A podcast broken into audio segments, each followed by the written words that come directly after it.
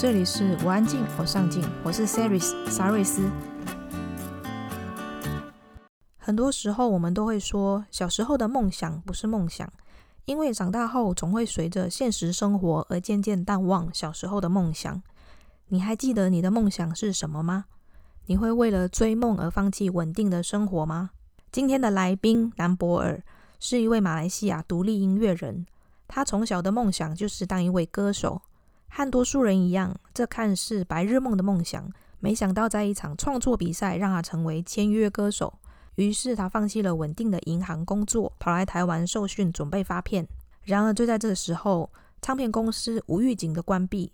就在他感到茫然不知所措，在犹豫着是否放弃梦想回到马来西亚的时候，发生了一件事情。南博尔会在节目里和我们分享到底发生了什么事。他又经历了哪一些过程，才终于顺利发片？这一路走来不容易，坚持梦想总会遇到很多挫折。我很喜欢南博尔说的一句话：重要的不是结果，而是过程中你成长了多少。梦想也许让你面对很多困难，也许你付出了很多，仍然无法一步到位。南博尔追梦的故事让我看到，如果梦想无法达成的时候，不需要急着决定是否放弃。你可以用很多方式去接近你的梦想，让自己越来越靠近它。当你把自己准备好的时候，机会来了就能够把握得住。如果你想看这一集的文字稿，请在网址上输入 c e r y s 点 c o 斜线南博尔，南极的南，伯乐的伯，儿童的儿，或者加入我们的脸书社团。我安静，我上进。这星期我们发布了 Podcast 节目问题收集。如果你想透过写作赚钱，或者对于写作平台方格子有任何的疑问，欢迎在社团贴文里留言，告诉我们你想知道什么。你的问题将会被采用在节目里提问哦。你准备好了吗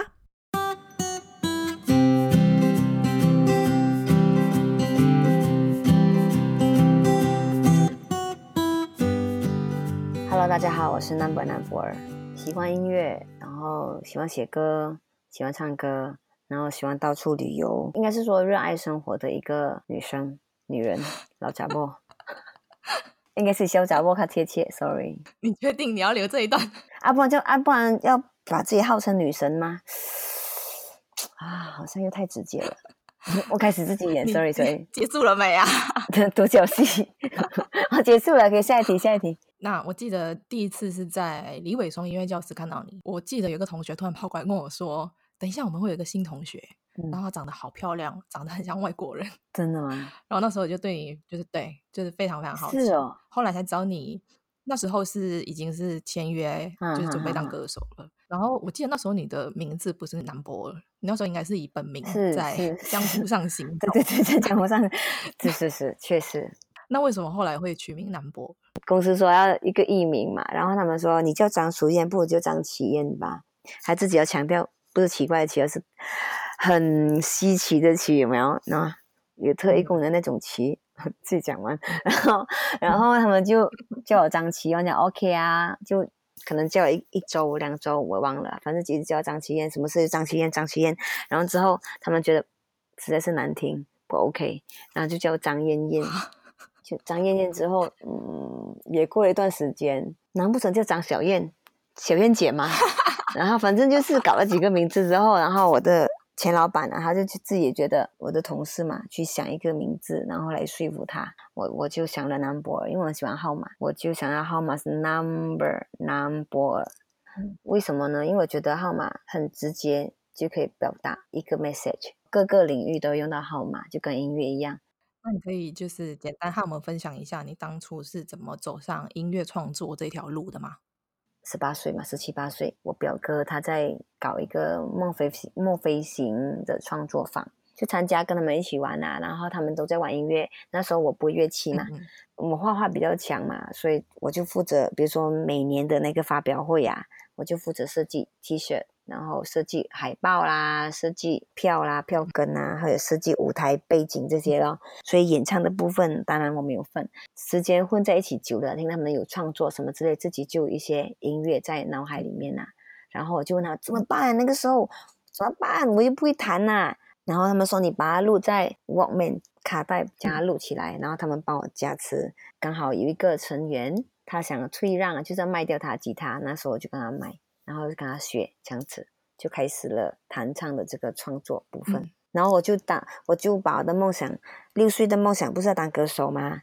然后那个十七八岁的时候就要讲，我就跟自己讲，我要当创作歌手，前面加两个字。在那之前，你好像是上班族，对不对？对，你认识我的时候，我是上班族，在银行工作啊。银行专员变成歌手的这一这个过程啊，对你来说最大挑战是什么？那个年代哈，在银行工作，就是对家长来说都是一个很稳定收入，嗯、然后福利还不错的一个工、嗯、一个工作嘛。以前的人觉得歌手不像现在哈，以前人觉得歌手他是可能属于比较黑暗或者是不定的，然后就是吃不饱。讲不到自己那种的工作嘛，嗯、所以很多亲友就很多话讲了。那个时候就觉得说，你们干嘛那么笨啊？去做这些事情，叭叭叭叭叭叭叭叭叭很多啦。然后会就会觉得难受的是会替爸妈难受啦。人家讲我是爸妈女儿，觉得好像自己很不孝。嗯、那当时家人对你的坚持是支持的吗？妈妈一直支支持我做我喜欢做的事情。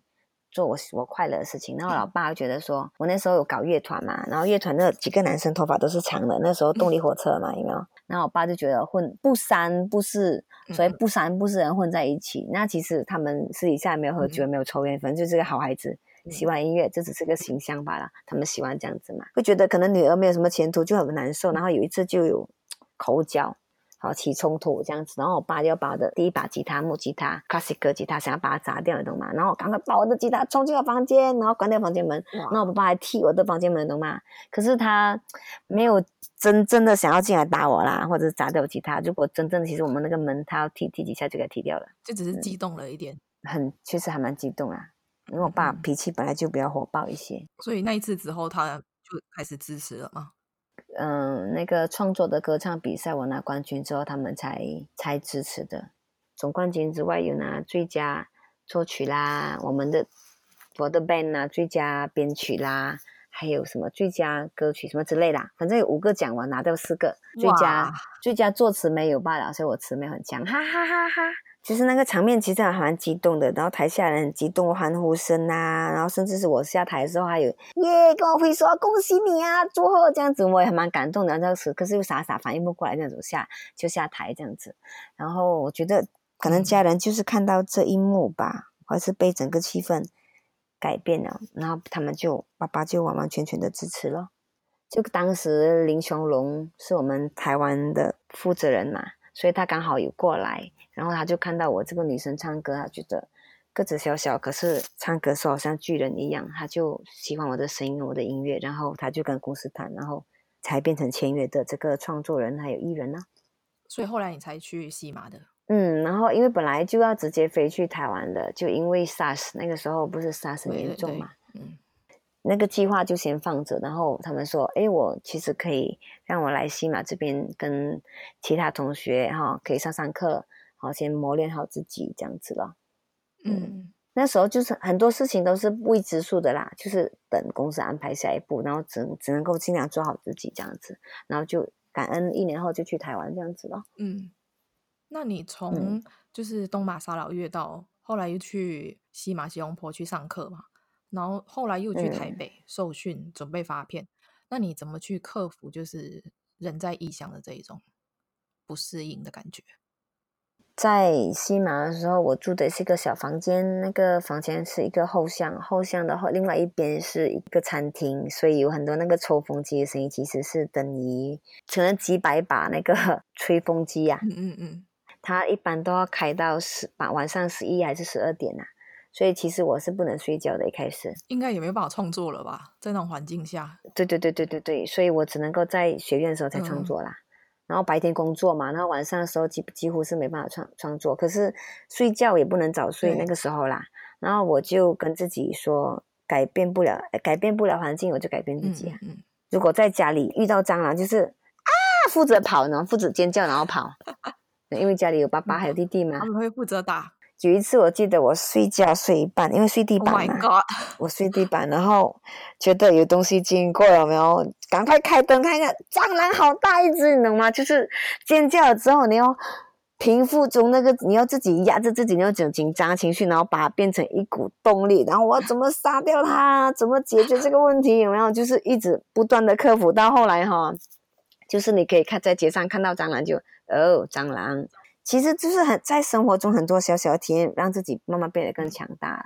嗯，这只是一个具体可以看到的一个例子啦。那心灵上面怎么从一个胆小的一个女生，然后。去台湾啊，去北京啊，这样子，嗯、很多人会觉得说你很勇敢的时候，我才会觉得说自己去思考，嗯，好像自己还蛮勇敢。那你曾经说过，在有一次在台湾流浪，你在犹豫着是不是要放弃音乐梦想的时候，诶，那个时候是公司嗯结束了，啊，当然除那个时候除了我还有陈依依，还有黄义达，公司就结束了艺人这一块，就也别说表示说就解约啦。嗯然后那个时候你会觉得何去何从啊？嗯、对，所以那个时候会问自己啦，还蛮其实还蛮彷徨的。嗯、我还跑去龙山寺拜拜，就是当你很 lost 的时候，我很希望他给我一个提示嘛。那个那个两片那叫什么圣那个圣杯啊，那个叫那个杯嘛。哦，你是拔杯，你不是去摇那个桶？博杯那个好像我只是问他一个很简单的，就是我要继续做音乐吗？还是不要做音乐这个东西啦？嗯、好像可是我还没有丢，我就。跪下来的时候，你不是双手拿着那个杯吗？然后你还没有丢出来的时候，我很害怕。那个答案是叫我不要做音乐，说我流到整整脸都是泪。你还没问，你就已经先哭了是吗？我怕答案是讲不要做音乐，结果结果好像是笑我。就是一个笑杯，你知道吗？怎么办？就好像是在笑我这样。然后我我忘记我有没有勇气再丢另外一个这样子，我忘记了。我要丢三次，好像是第二第第一次不准呢、啊。对、啊，好像是诶，我不不能够想象他三个都是啪啪啪的，嗯、不是圣杯啊，还是什么之类的。你看我现在讲，我眼角还有泪啊，所以很有时候很好笑。没有，你会想到当时那种情景啊，嗯、因为身上没有什么钱嘛。我在台湾两三年这样子。嗯有时候一直在台北，我想去看看啊，嗯、台中啦、台南、高雄这样子嘛。因、嗯、因为没有什么钱，你住宿就是一个问题，然后就联 联络到，透过一些游落脚处这样去去这些地方。我很开心的要去搭火车，嗯嗯嗯。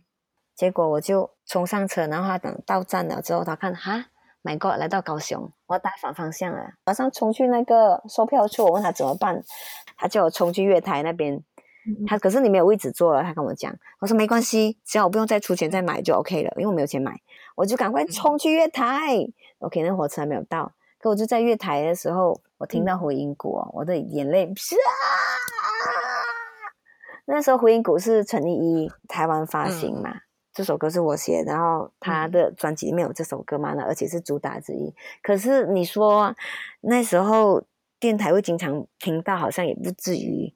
所以我觉得那个时候就是老天给我的 hints 啦，嗯、虽然不知道下一步怎么走啦，可是就是我就觉得哇，你当时是有曾经想过要去放弃吗？对啊，我有问家人啊，我问爸，我问妈妈，哎，就是如果我想做音乐，还是回来做银做回银行嘛，还是什么之类，我爸爸他们都没有特地要求我干嘛，嗯、我爸爸讲一句，他开心就好了，然后害我的眼泪哇。我爸爸他不，他不是那种说女儿啊，我爱你啊，他们就是不会把爱表达出来那一种。可是他就讲这一句说，哎，他开心就好啦，那、嗯、他就常常讲的，哎呀，他开心就好啦，就很随便的讲一句出来，我们就哇，感动死了。因为就是一种默默的支持，就是你要做什么，他都支持。对对对对，我就觉得很已经很很爱我了。我是这样觉得，对啊。我记得有一次，人家来爸爸朋友来拜年嘛，诶，我去后面端水嘛，端饮料，家很小啊，反正他们他跟我爸讲话都可以听到。他就讲，诶，你做什么音乐？做到现在好像没有什么成绩嘞。哎呦，好好的银行不要做，blah blah blah blah blah blah blah blah，就开始讲一些话啦。然后，然后我听到我爸，我听我我听我爸讲，哎呀，他年轻人他喜欢就好嘛。我又哇，又热泪满盈哦，又哭。爱哭鬼，在当下你应该是觉得是幸福的啦，就是即使是在追梦过程当中有很多对对对对对对，我的几乎是家人都不不懂得音乐，然后家里没有什么经济可以帮忙，所以可是他们的这一点，他们没有反对，默默这种支持，对我来讲已经是很大的鼓励了啦。后来你又再去北京嘛？解约过后是林琼龙老师啊回来，要不要再试试看？那他对我的声音跟我的音乐没有放弃啦。嗯，要不要试试看？我想，好吧。后来你就好像有成功发片嘛？啊，有合集发一个合集。那时候合集的音乐是哪一首啊？嗯，有回音谷《爱的号码牌》。那你觉得在北京和在台北的音乐圈有什么不一样？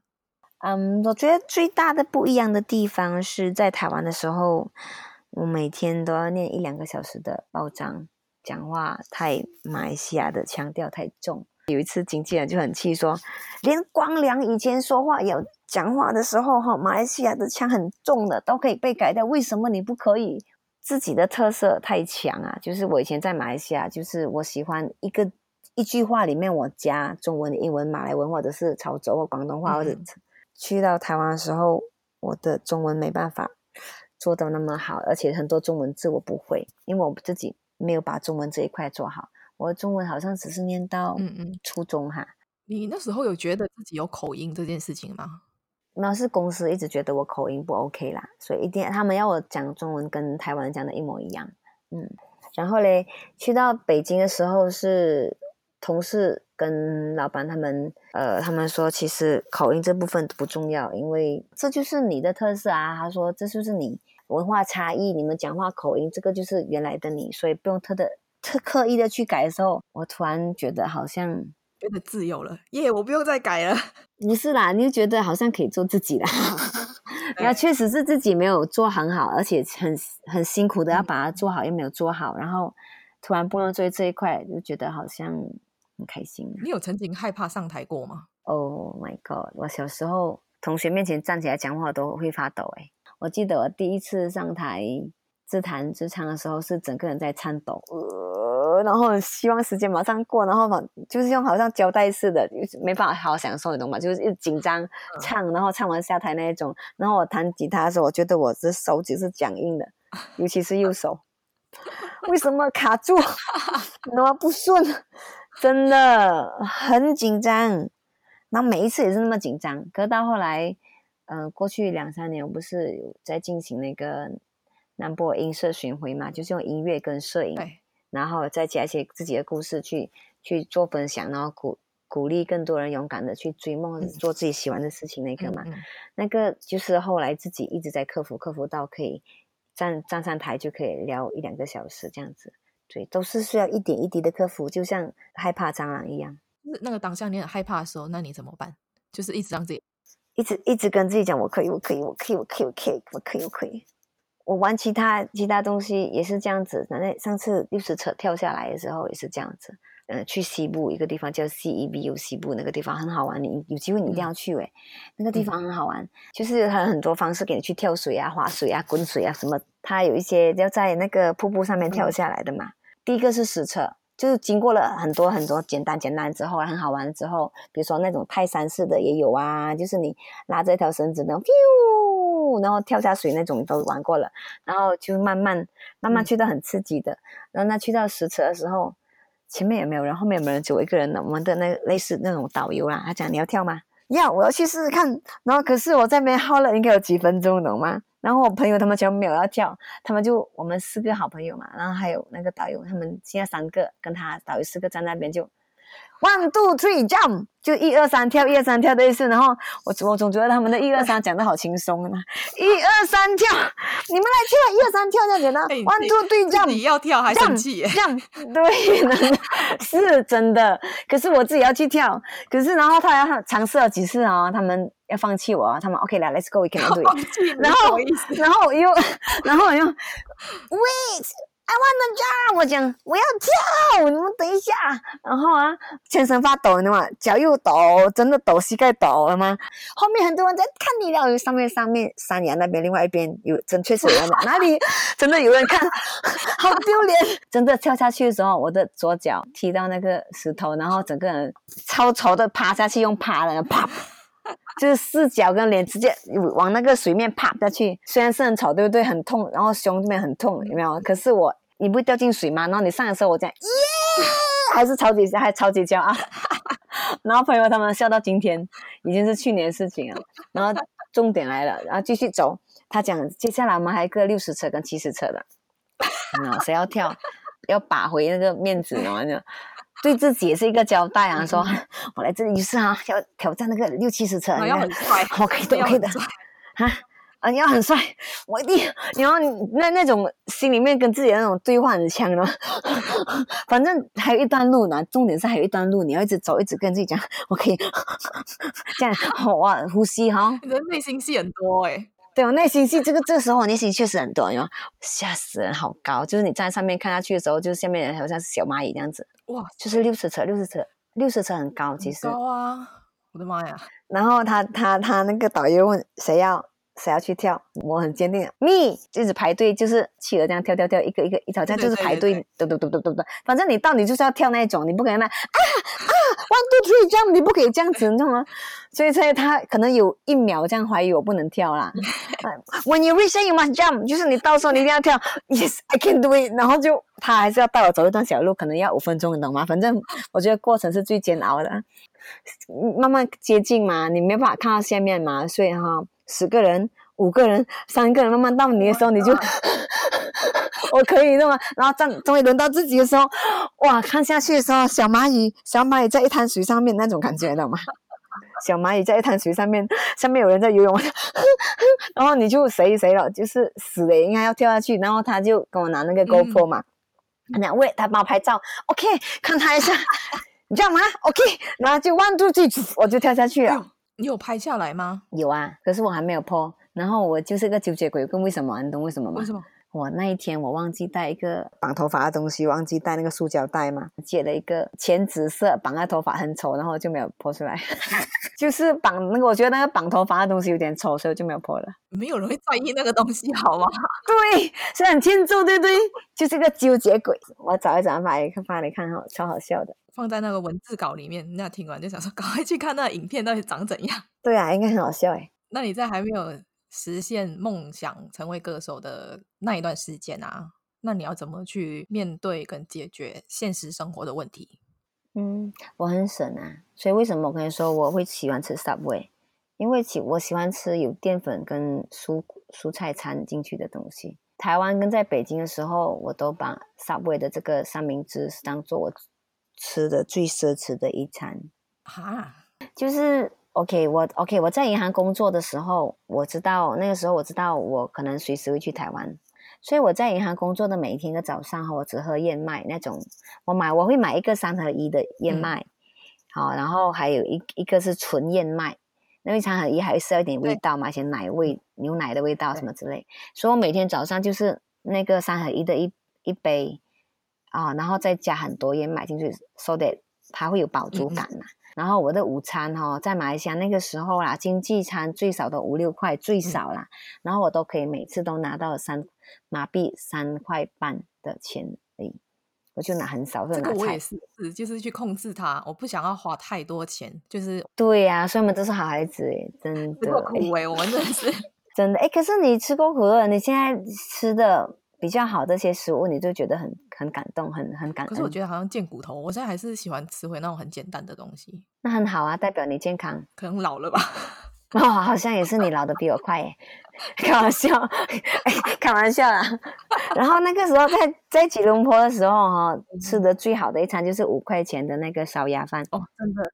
所以那个时候五块钱的烧鸭饭，我我已经觉得是最幸福的一餐了。所以在还没有去台湾之前，我就已经开始把我的腰缩得紧紧的。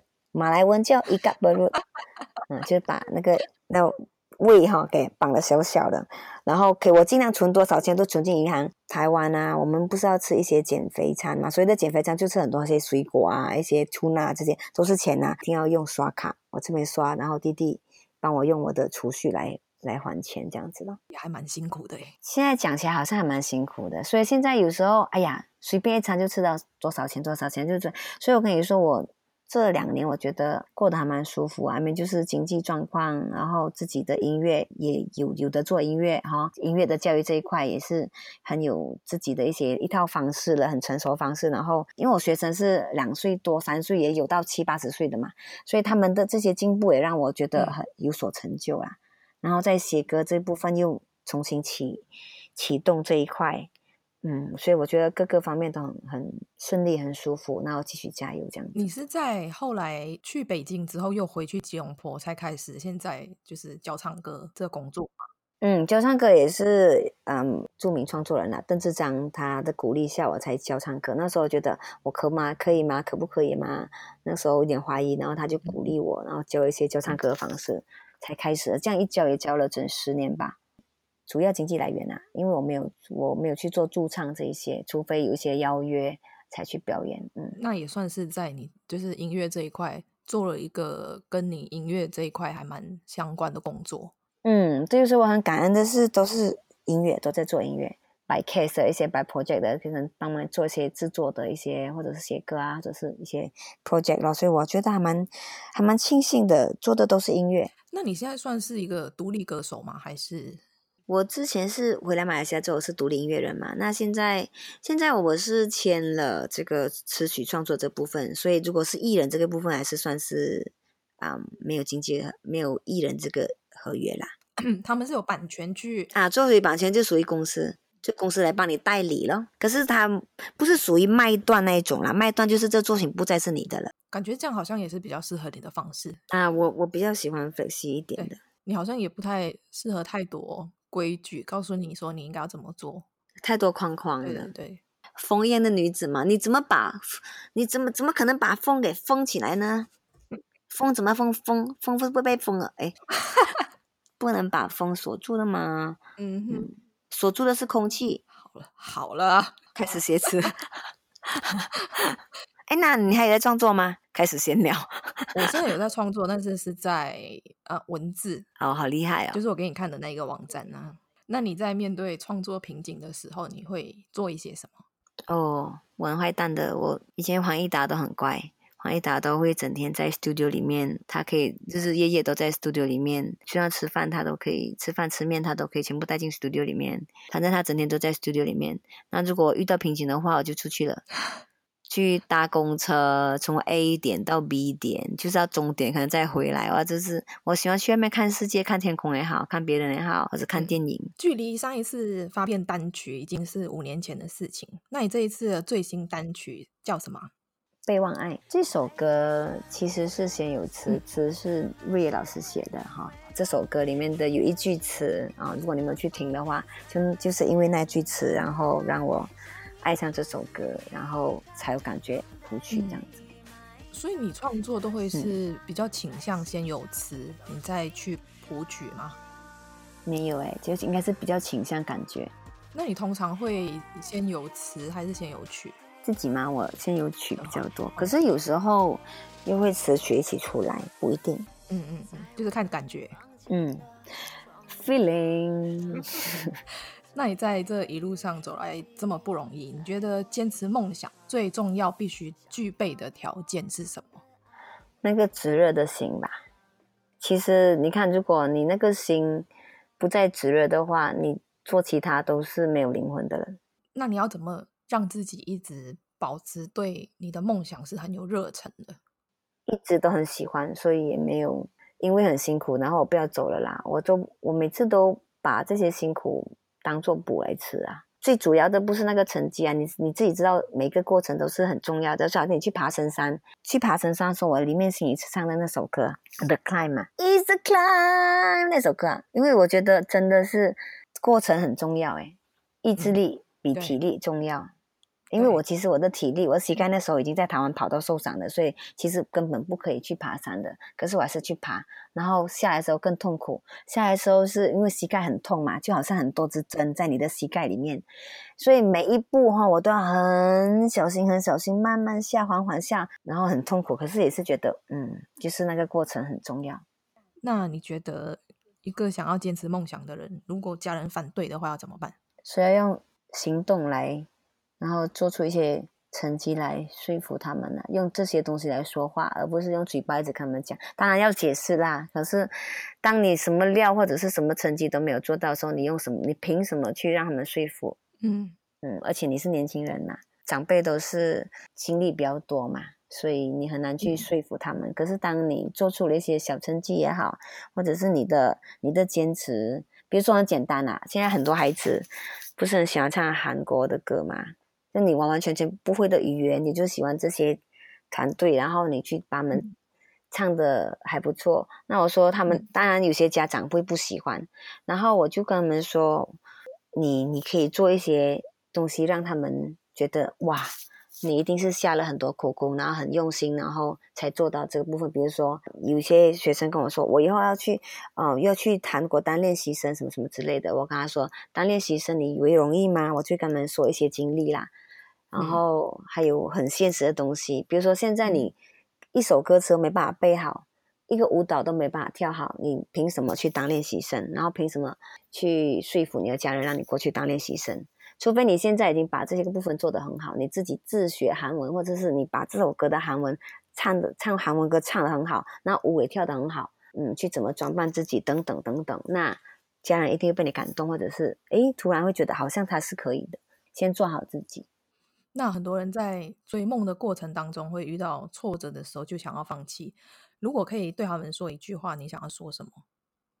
我真的觉得越挫越勇诶。可是我觉得如果你追梦过程，嗯你会连累到家人的经济状况，这是不 OK 的。对，你一定要先把自己的经济状况做理好，然后家里人没有义务去来养你。没错，经济这一块要先自己处理好，那你才有资格去追梦。这一块我也是蛮认同。你有梦想，你也必须要自己先吃饱，你才能飞。嗯，我觉得是要自己先想办法处理状况，一直面对，要面对，面对，面对，而不是自怨自艾。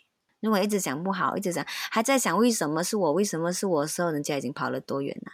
没错。那接下来有粉丝想要问的一些问题，嗯，作词作曲的灵感来源是什么？嗯，有一些是自己的记录啦，有可能像我讲的，就是有时候一两句话让我感动啊，或者一些画面啊，嗯，那你当下就会马上吉他拿起来马上弹吗？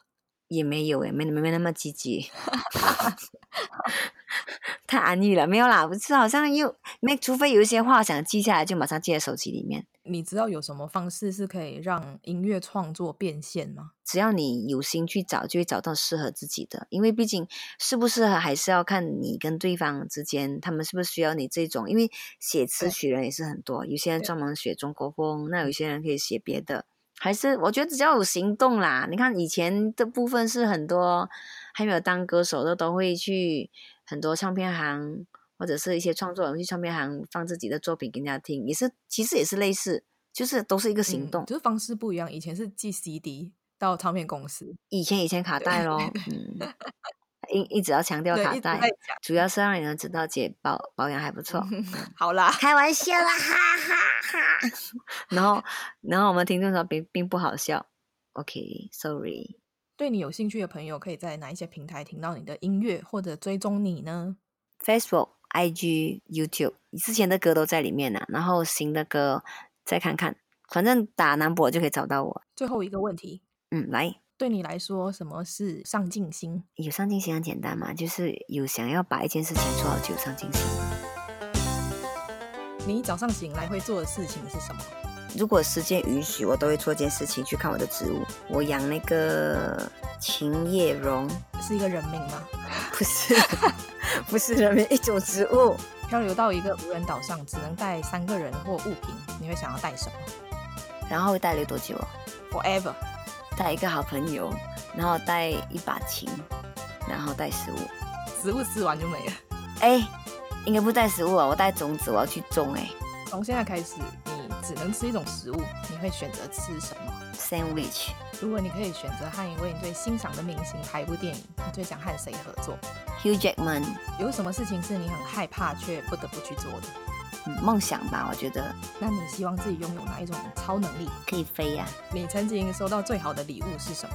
别人请我去旅行。你在生活中遇到最美好的事情是什么？在我生命中，我觉得美好就是顺，每次都遇到很多波折啦。所以一旦一些事情比较顺的时候，我就觉得哇，好美好啊！有什么事情是你一直很想做却没有机会实现的？我觉得是跳飞机吧，skydive。因为九十岁的时候，爸爸妈妈应该就不会担心了。你九十岁还是你爸爸妈妈九十岁？我九十岁。你九十岁，我觉得人家也不会让你跳哎、欸。为什么？我那么老了，要做这最后一件事情都不让我去做吗？然后就开始在那边，对，因为固执的死老人。有什么事情是你没有办法忍受的？太多广告那种 billboard，然后放在不对的地方，破坏了整个 view，是我觉得我每次看到会念的事情。你觉得生活里面最重要的事情是什么？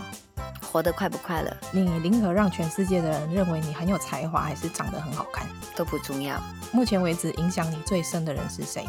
已故的妹妹。五年后，你希望成为什么样的人？音乐方面吧，我比较想说，我是想说，人死掉之后，我把我的音乐可以留下来。你最想和哪一个明星或音乐人合作？王菲吧。等下跟太厉害，自己又怕蹉跎人家，懂吗？想太多，蹉跎人家，你想太多。你想怎样？你想扒着人家不放吗？嗯、呃，作词作曲跟编曲，你比较喜欢哪一个？作曲。如果你有和动物沟通的能力，你最想和什么动物说话？哦，这个问题很好笑，我可以讲。我就去了动物园，嗯、你就尝试跟所有的动物沟通，有吗？然后 就是已经走到最尾端的时候，我看到一只橘色的猫，有斑纹的橘色的猫，我就跟它喵，然后它就回应我说好激动。我不是跟它做了这个举动之后嘛，那两个扫扫叶子的阿姨就傻的来动物园跟猫讲话。其实真的很多时候，你知道你自己快乐就好，那根本不用在意别人的眼光。对，如果有机会接受 TED Talk 的邀请上台演讲二十分钟，但是在毫无准备的情况下，你会想要跟大家分享的主题是什么？快乐与勇敢，梦想。如果可以回到过去和自己说一句话，你最想回到几岁的自己，和当时的你说什么？没有想要回去嘞，现在很好，然后继续加油。如果你不是从事现在的职业，你最想做什么？那种比较艺术作品的艺术家吧。如果从今以后你只能听一首歌，你会选什么歌？从今后只听着，我觉得很可怜，就唱，Stacy 唱。如果你能在生活里面消除一件事情，你之后再也不需要做这件事，那会是什么？突然没有把那个你问的问题听进去，为什么？你知道我的脑袋。停留在那个听一首歌了，听我会听一首我很喜欢的歌，然后没关系，然后其他歌我给自己写。你再回答上上一个问题，很纠结哈，纠结鬼，开心了，我满意了，可以去下一个。你再走一次。如果你能在生活里消除一件事之后，你再也不需要做这件事情，那会是什么？Planning，比如说出游之前要安排东西哦，有人去帮我负责这一块我就好了，我就觉得。Life is great。那如果你必须和某一个人戴上手铐生活一个月，那个人是谁？做一个好朋友啦。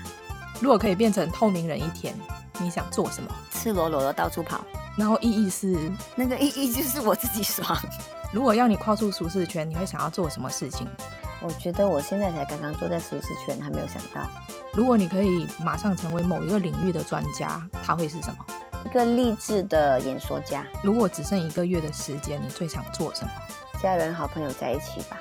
如果你可以成立一个慈善机构，你希望可以帮助哪一些人？帮助癌症跟那个地中海、地中海贫血那些。对。如果你要演出一部恐怖片，你希望演出的角色是吓人的还是被吓？吓人的比较简单。如果你必须要在一个闹鬼的饭店住一晚，你会选女鬼坐在床头一整晚的房间，还是厕所一直不断传来女鬼哭泣的？厕所，厕所，厕所，只要在厕所就好，不要出来。如果可以瞬间到达世界上任何一个地方，你最想去哪里？那个金字塔，而且要在金字塔上面坐着哦，然后一定要唱一首歌。I can show you the world。你 you know 那种感觉，三秒之后哇，唱完首歌我怎么现在去 My God，My God 这样子啊？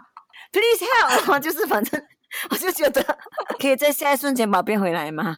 因为我的问题是瞬间到某一个地方，没说你可以瞬间的回来，对，你一定要回来。我想说你可以这样回来，好累，这种问题好坏哦，坏死了。